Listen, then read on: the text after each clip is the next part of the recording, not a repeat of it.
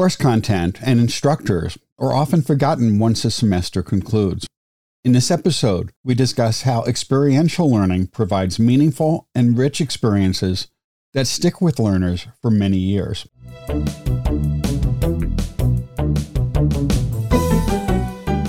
Thanks for joining us for Tea for Teaching, an informal discussion of innovative and effective practices in teaching and learning.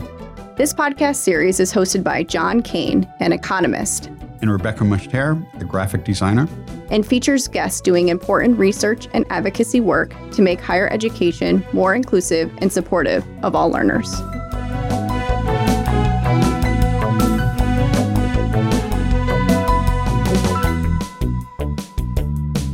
Our guest today is Breanna Boppre. Bree is an assistant professor at Sam Houston State University's Department of Victim Studies. She is also the author of a chapter in Picture a Professor, edited by our friend Jessamyn Neuhaus. Welcome, Bree. Thanks for having me. We're very happy you can join us. Today's teas are Bree, are you drinking tea? I sure am. I am drinking a tea given to me by my close friend and department chair, Shelley Clevenger. She gifted me this tea. It says "You are magic" on the front, and one of the ingredients is luster dust. So the tea is actually blue with glitter. That is a first, I believe. It's very unique, and it's herbal tea. It tastes great. Does it taste sparkly? Mm. If sparkly had a taste, this would be it. so we're having a sparkle party. Yes, definitely a sparkle party. I'm drinking a black raspberry green tea. Ooh, yum. And I have a jasmine black today. Nice. Will sound good too. Not quite as sparkly as mine, but definitely not and not as blue either. so we've invited you here today to discuss your chapter in Picture Professor. Before we discuss your chapter, could you tell us a little bit about your department and the classes that you teach? Because we have not run across a Department of Victim Studies before. And I think it would be helpful to learn a little bit more about that. Yes, I would love to talk about our department. It's actually the first and only victim studies department in the nation. And so this is really unique for us to have this opportunity. We're housed in the College of Criminal Justice. So we're a subset of criminal justice, but we like to think of ourselves as different, both in what we study and teach about, but also the way that we do things. So we are very much community engaged. We emphasize caring and kind pedagogy, and we emphasize things that engage with the community to help survivors. And so we have a lot of campus events. We have a lot of events dedicated to building awareness, but also donations and things for organizations in our community that help survivors. And so it's a really great opportunity. I'm really excited to be here in the Department of Victim Studies. I've been here just over a year now. And the classes that I teach violence against women, and I teach it more as gendered victimization. So we talk a lot about how gender and stereotypes shape victimization and harm. I also teach a brand new class that I created called Transformative Justice, which is a survivor led movement aimed to address harm and violence without relying on systems that cause additional harm and trauma. And so preventing harm and crime in the community before people end up in prisons and involved in the system. So that's a really cool class that I've enjoyed teaching. I also teach family violence and I teach research methods at the grad level. And that's what I was prepping right before the podcast. So those are the classes I teach. I'm really excited about them. It's heavy content for sure, but I enjoy it. I can imagine that teaching such topics really often includes students who are also victims and there's some challenges in that arena as well. Can you talk a little bit about some strategies that your department uses to support survivors who are in your classes? Yeah, so I can talk about what I do personally. So I've done a lot of research beyond teaching about the impacts of trauma. And I actually have a background in cognitive behavioral therapy and counseling techniques. And so I interned as a grad student with community corrections and would engage in these counseling type classes for men who are on probation or parole. And one thing that I noticed was that the amount of trauma that these individuals have experienced, you can't treat someone separate of that trauma. And so that's very much how I teach in the classroom as well. Um, I've relied a lot on other scholars like Karen Costa, who's done a lot on trauma aware teaching, who I know was a guest on the podcast multiple times, and others who, instead of teaching business as usual, we have to center the experiences of survivors and recognize that the vast majority of students have survived something traumatic at some point in their lives, whether it's victimization, sexual assault, things like that, but even the adversity that they've encountered throughout their lives, that has an impact on their experience in our classrooms. And so I have used Nicole Bedera's method of survivor centered teaching. She has an amazing article in Teaching Sociology that really centers survivors in how we teach. And so oftentimes, and even myself, when I first started teaching, and a student would disclose to me something related to victimization, because a lot of students feel close to me they see me as that caring, empathetic person. And so I have had a lot of disclosures throughout my teaching. And at first, I wasn't exactly sure how to handle it because we know Title IX, we know that we are mandatory reporters of certain victimization and of certain things that we're told, but not everything. And so my role as a professor, I'm very aware that I am not a licensed counselor, and I take that very seriously in referring out, as Karen Costa says. And so I've done a lot of work to understand the role of Title IX and my role as a mandatory reporter. And that has really helped me know effective boundaries to myself and my teaching while also supporting students. And so Nicole Bedera recommends really understanding each institution's Title IX office requirements because they can differ across institution. So one of the first things I did when I came to Sam Houston State was reach out to the Title IX office and really try to understand what I am mandated to report. And now, in every victimization related class, I have a module about survivor centered teaching and self care. And so, in that module, I explain to students what they disclose to me, how that could potentially trigger a report, because I want them to be empowered and informed.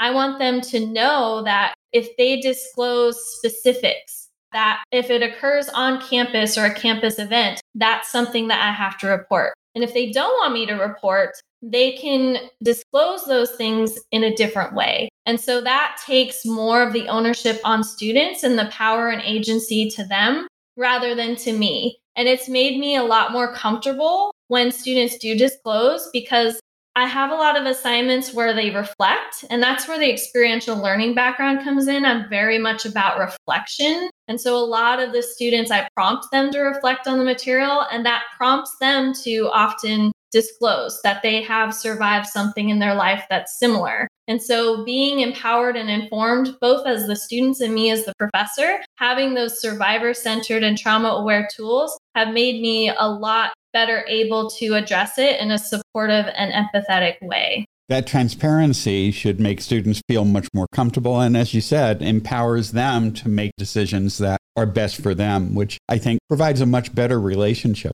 So it's worth mentioning if you're interested in Cole Bedera's work, she was on episode 201 Beyond Trigger Warnings. Highly recommend her article. Seriously, it has changed my teaching for the better in many ways, and I'm a huge fan of her work.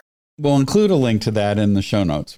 So, the title of your chapter is Using Experiential Learning to Humanize Course Content and Connect with Students. And you've already addressed a little bit about how you use experiential learning. Could you expand on that just a little bit in terms of how you do this in your classes? Yeah, so I actually started engaging with experiential learning as a doctoral student. Our PhD program is actually unique in that it had a required teaching and pedagogy class which is shockingly rare for academic PhD programs, especially in criminology and criminal justice. So I was really fortunate to have that experience where we learned about teaching and pedagogy before we even entered the classroom. And so we had to explore different approaches and write up what we envision our teaching approach to be. And one of those approaches that always stood out to me was experiential learning. And part of that interest in experiential learning was my own experience as an undergrad student. When I think back to my classes,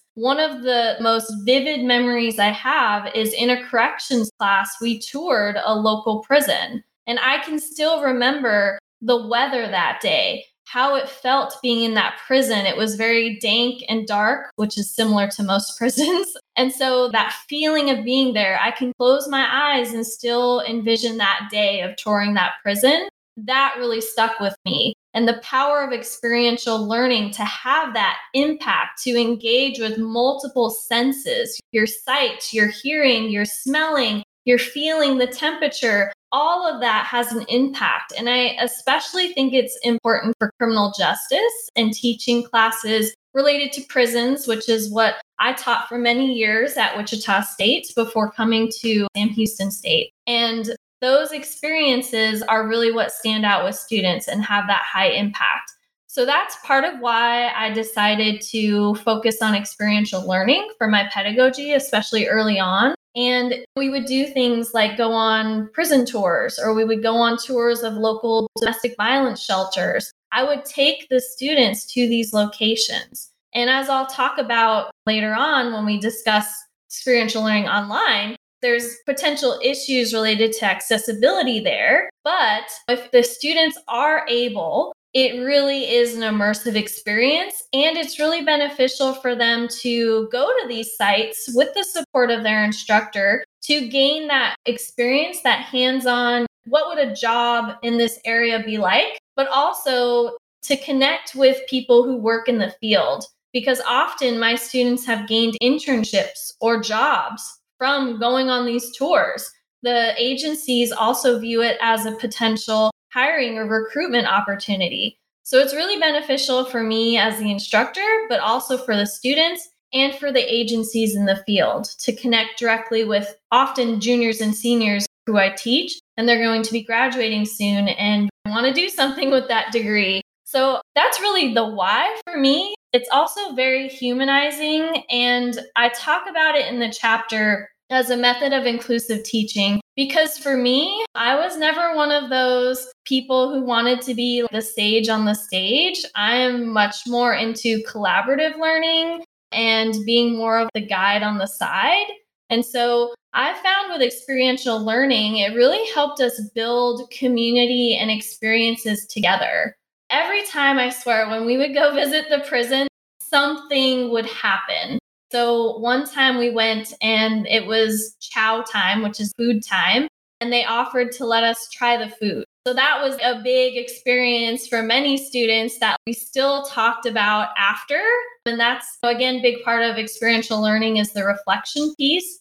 So we would reflect on that experience together in class. We would talk about it, but also students would reflect on it on their own through reflection papers. And so as I've evolved these approaches, one of my favorite parts of experiential learning is service learning. And so, service learning is really taking experiential learning to a next level where we're incorporating real world experience, learning and applying concepts to helping actual agencies or a community of need that is identified by the students in the class, and using that volunteer work to help and engage in civic engagement those shared experiences are really powerful. We've seen these in many different situations, whether it's service learning or field trips or study abroad opportunities where groups of students are together and they have this shared moment. It helps them connect, but also it's a place to relate content back to that they all know because they were all there, which has a lot of power. So you hinted at this already, Bree, but we know that you're teaching entirely online now. So how do you go from visiting prisons to your current circumstance of teaching online? And how do you bring these experiential components in that modality? Yes. So I'm not going to lie. In spring 2020, when the pandemic hit and we were told you're going remote for two weeks, and then that two weeks turned into the rest of the semester, I freaked out a little because I relied so heavily on the in person, and the experiential learning is a big part of that. I did freak out. And so I had never really taught online before. I taught one summer class online previously. It was a quote canned class that I couldn't really change or adapt from.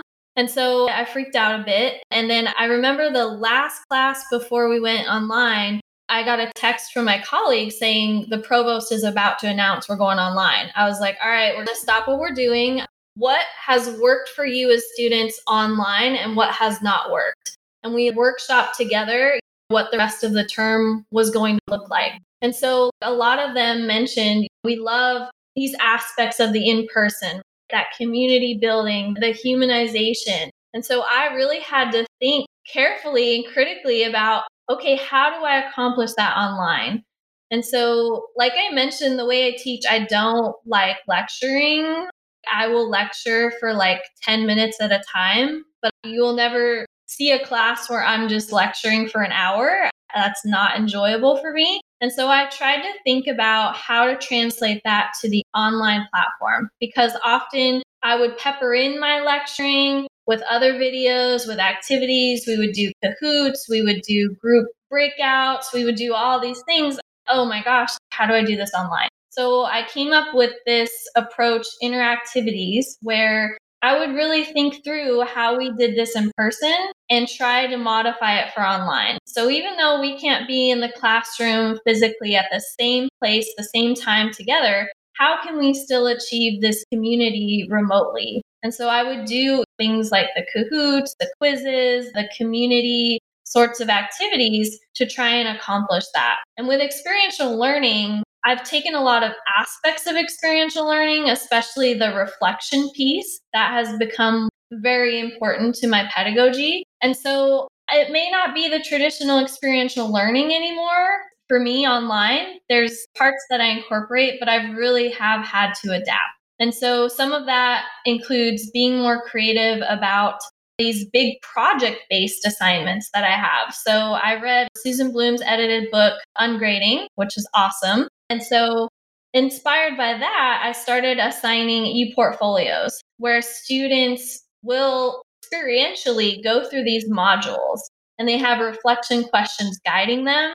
And they write up kind of like this blog style summary of the content. Like they're explaining it to someone who has no background in criminal justice, victim studies. They have no idea what any of this is, and they're explaining it to someone else. So it is very much like a blog.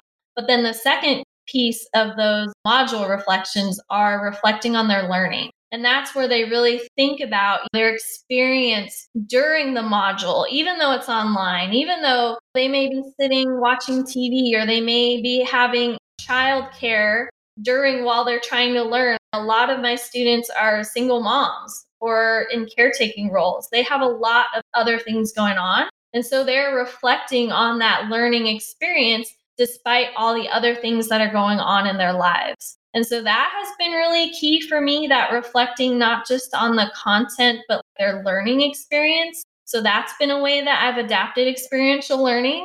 I still incorporate service learning as much as I can. So there's four main types of service learning, and direct service learning is the one that we often think of when students go to a physical location and volunteer.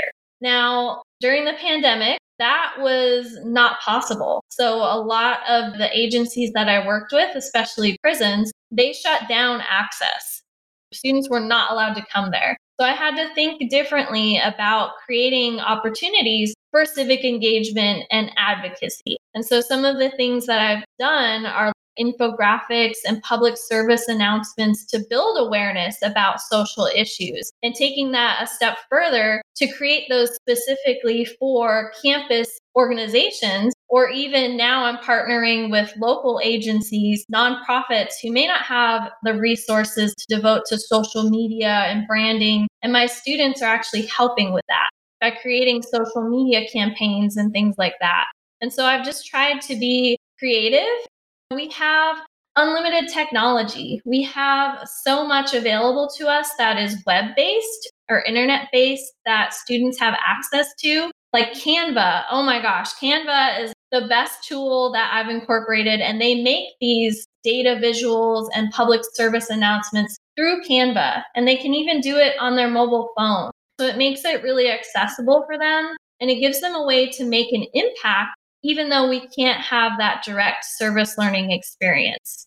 Could you tell us a little bit more about some of the service learning activities that your students have been engaged in? Yes. So I, again, teach research methods, which often is not the favorite class, both from students and instructors. It's often seen as a more boring content area, which is fair. There's a lot of jargon, there's a lot of complex concepts for students to learn. But I have found that experiential learning is even more important for teaching research methods. And the way that I do it is through research based service learning. Well, because of the pandemic and because of agencies shutting down and not having direct access, I've been focused more on helping our campus community because that is an organization that I have access to and that I'm directly involved with. And so some of the things that we've done in the past is we had students and I created surveys together for their fellow students in the university to fill out. And then students, they create the survey questions, they think through research questions, how to create measures and concepts related to those questions I facilitate this process, but they're doing a lot of it firsthand. And then we distribute the survey online to students across the campus. They see how many students respond to the survey, which is often 10 to 20%, and they see the implications of that. And then they work through the data themselves. I'll compile it in an Excel file for them, and then they create data visuals. They interpret the results. And then together we compile a report that we give to university stakeholders. And so that has been a really rewarding and accessible version of service learning for me is that research based service learning. And it's also beneficial for me as pre tenure. 40% of my position is research, 40% is teaching, and then the 20% is service. So I find that research based service learning really combines all aspects of my scholarship together. And it makes it this really rewarding aspect of my teaching that has been successful both in person and online. And so that has been a really cool avenue that I also have gone on to publish the results. And that has led to peer reviewed articles and things that are important towards my tenure. So I wanted to bring that up because I know a lot of fellow instructors they see service learning or experiential learning and are like, oh, that all sounds great. But the amount of time that goes into it is a lot, especially when you're working with external agencies. And so I really promote research based service learning as this accessible alternative that can also benefit those faculty and instructors that are expected to do research as well finding those connections between service, teaching, and research can always be really challenging. But when you can find those connections, definitely a worthwhile endeavor. I know that I've had similar experiences. Can you talk a little bit about students' response to service learning as well as your community partner? And I guess in this case, it would be your campus stakeholders. Yeah. So I'll back up a little. When I taught in person, one of the first service learning projects I did was for the local drug court. And so the drug court manager would actually come to our class and we presented the results to her. And so that experience of seeing live, us handing her the results, talking about the results together as a class, that made it really rewarding for both me and the students. And so as a result of that drug court partnership, one of my students actually got an internship at drug court which was super cool. That may not have happened organically otherwise. And so students' responses have been very positive to both service learning and experiential learning broadly. I think that both teaching and learning online can be very isolating. That was my fear of teaching online was losing that connection. And that connection, from what I've learned from Michelle Pacansky Brock and Fabiola Torres on Twitter, I've taken trainings with them on humanizing course content. They are amazing. What I've learned from them and doing trainings about online teaching is that really the connection matters. And there are still ways that we can get that connection through humanization. And so I think building those connections for students. Research shows, especially for underserved students, first generation college students like myself, I was a first gen student. Those sorts of efforts to build that community and build that connection between student and instructor, but also among students is really key towards their success and retention. So I have noticed just taking the extra effort to send out personal check ins to students, to get to know them as human beings, has greatly increased my student evaluations, but also my fulfillment and enjoyment as an instructor. Because I read Kevin Gannon's work, Radical Hope, it's on my bookshelf over here. And he mentions this tension often between this authoritative type of instruction where often instructors are seen as adversaries. And instead, there's things that we can do to connect with students. So we go into this role of being allies to students. And that's really where I see my role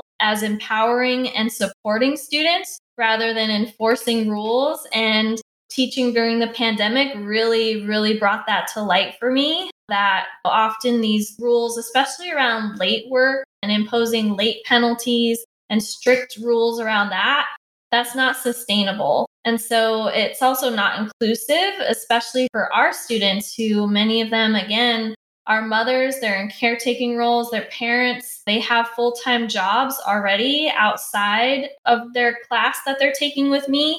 I think that instructors maybe forget that students have these full lives outside of this one class that they're taking with you. And I try to be really mindful of that.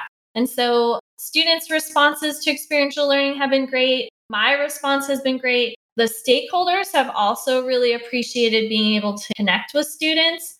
When we sent out the report to stakeholders for the campus survey, one of the interesting findings was there's this care center on campus that offers free mental health referrals and academic assistance to students in crisis. And based on our survey with criminal justice students, only 25% even knew that the care team existed. And so I shared this with the care team. I'm like, look, I know the amazing work you do. I've referred various students to you but largely students don't know you exist, which might be impacting self referral. And so students in that class gave recommendations for how to build awareness of the care team. And the following semester that I taught this class, we partnered with care team and created a social media campaign to build student awareness about who the care team is and what they do. And so that was a really cool way of legacy teaching where we built upon what one class did in a semester,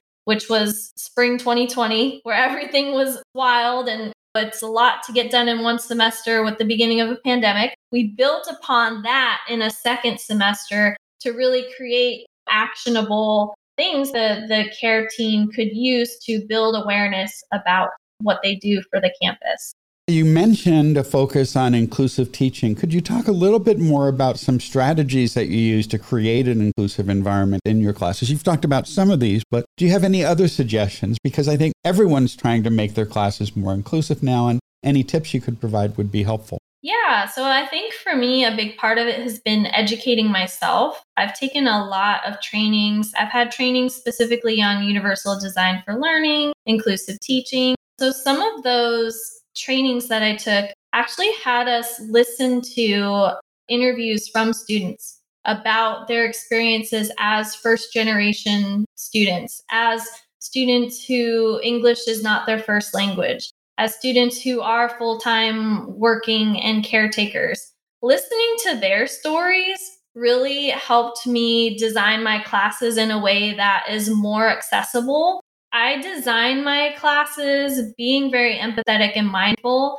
of the students who enter our class. So, SHSU is a Hispanic serving institution. More than 50% of my students are first generation college students. So, I automatically design my classes for that population. And in turn, like we see from Universal Design for Learning, that has benefits for everybody. So if you design a building with a ramp for individuals who can't walk, that ultimately can benefit other individuals. The ramp makes it easier for them to get to the building, get inside. So I really embrace that approach in my teaching and I try to be inclusive from the start.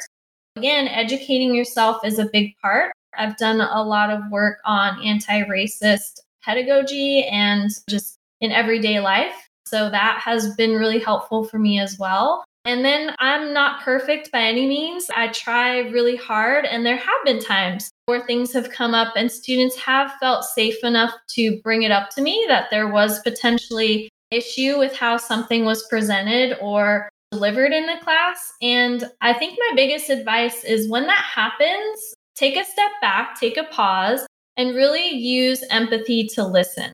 This student took time out of their everyday life to come to you and explain how this content or how the delivery made them feel. So I know that the first instinct might be to be defensive, but I think it's really important to take a step back and try to really understand where the student is coming from. And actually, I had this situation in the fall, and it ended up turning out to be a really informative and transformative experience for me, but also for the student. And now the student still keeps in touch with me and emails me often about updates in her life. And so I think that's a really big part of teaching in a way that's empowering and supportive rather than being authoritative and the sage on the stage.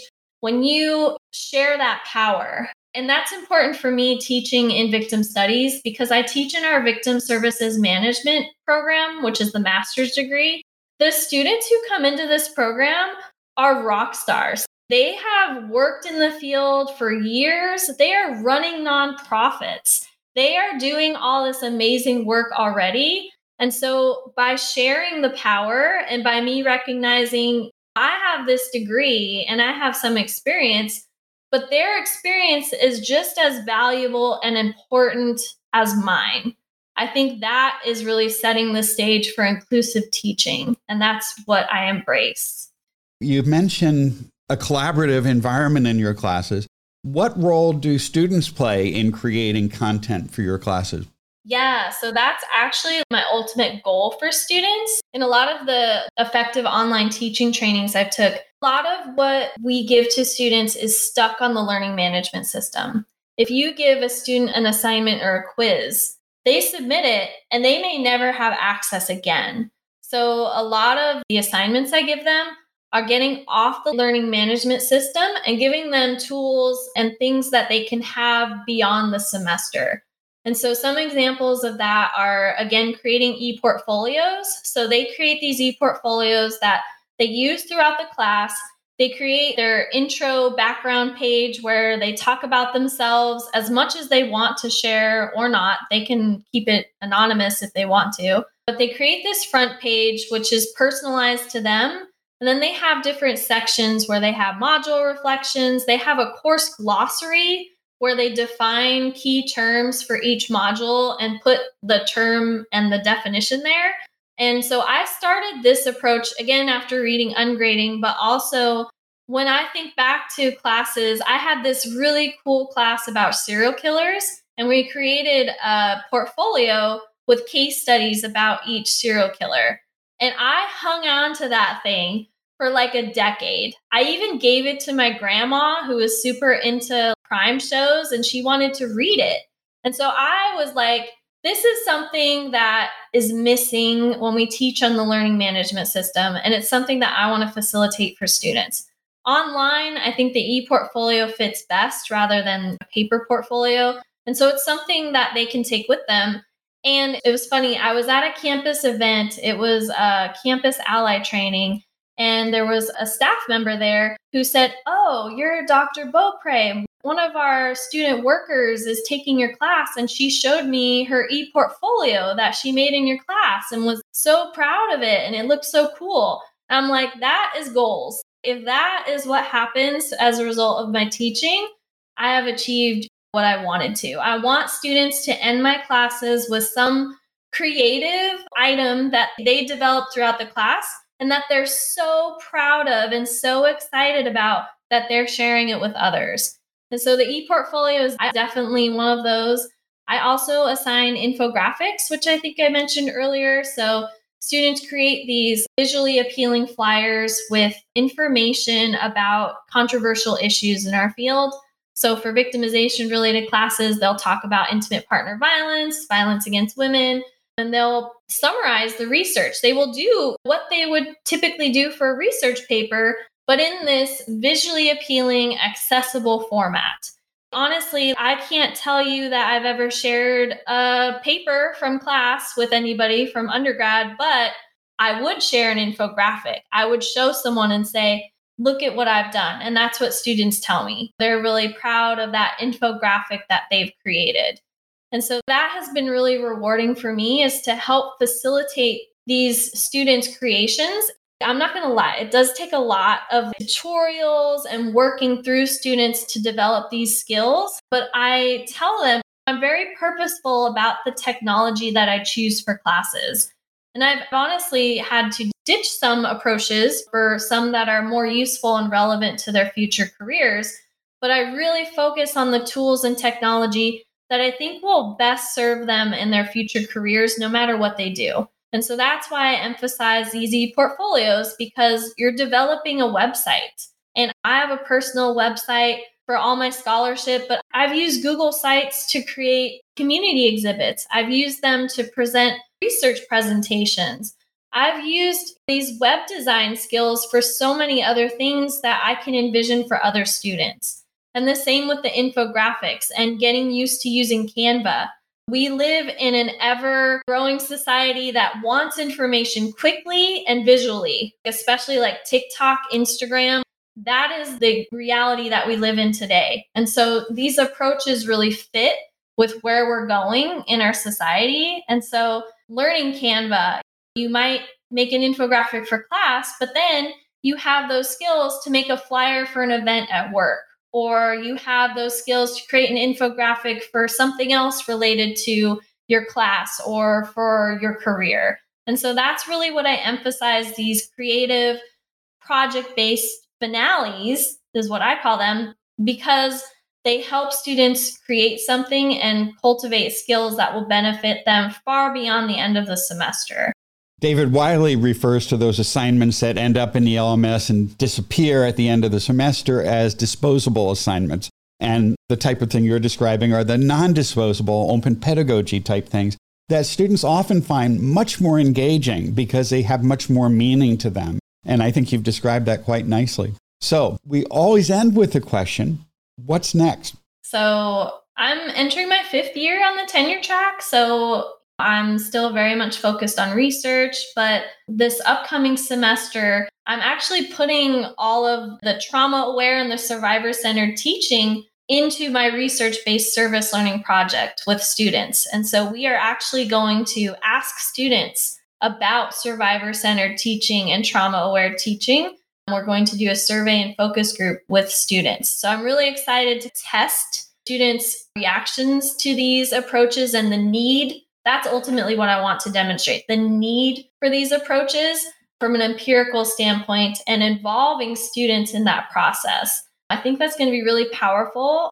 One of my students in my summer class actually inspired me to do this because we were having a Zoom session and we talked about survivor centered teaching. And she's just like, This is the first time I've ever felt empowered to tell my story because in every other class, I have felt silenced by these Title IX and mandatory reporting warnings, I just have not felt comfortable or able to share. And so that is a big part of my future and what's next is continuing to empower students to tell their stories and to view students as the whole student and how these life experiences shape their interactions in the classroom.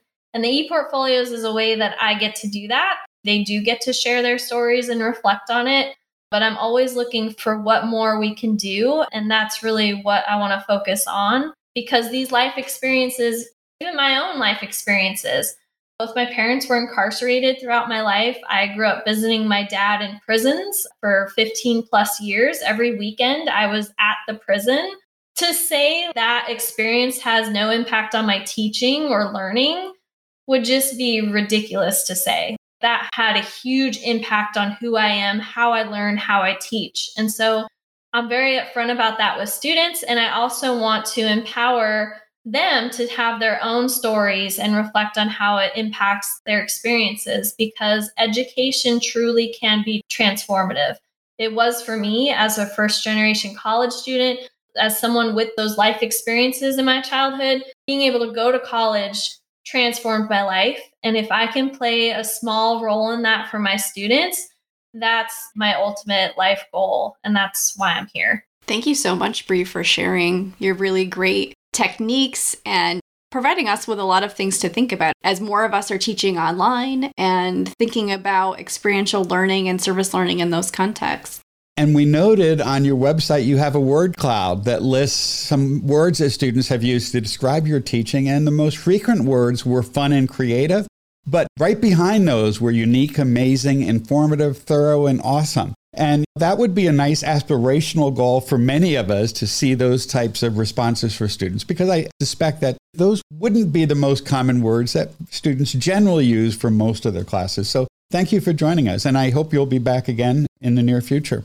Yes, I was so excited to come. A lot of my pedagogical heroes have been on this show. So I'm very honored to be here, and thanks so much for having me.